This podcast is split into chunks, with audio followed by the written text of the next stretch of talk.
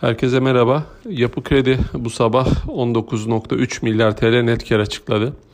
Piyasa beklentisinin üzerinde gerçekleşti. Piyasa 16 milyarlar seviyesindeydi.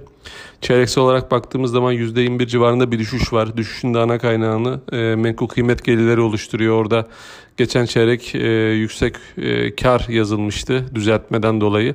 Daha çok TÜFEX kaynaklı.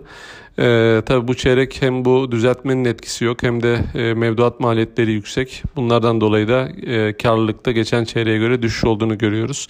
Artı e, swap maliyetleri de e, çeyrek özelinde bütün bankalarda yükseldi. Yapı kredide de keza e, 7.6 milyara yükseldik. Geçen çeyrek 400 milyonlar seviyesindeydi. E, genel olarak baktığımız zaman sonuçlar e, yapı kredi için e, hafif olumlu olarak değerlendirebiliriz e, sermaye getirisi olarak baktığımızda da %45'leri görüyoruz. Geçen çeyrek bu %65'ler seviyesindeydi.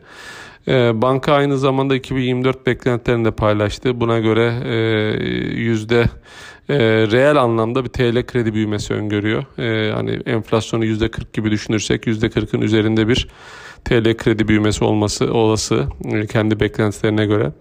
%80'in ee, üzerinde bir komisyon büyümesi e, aynı zamanda e, enflasyona göre düzeltilmiş sermaye getirisinde de e, bir olumlu bir gidişat olmasını bekliyor 2024'te.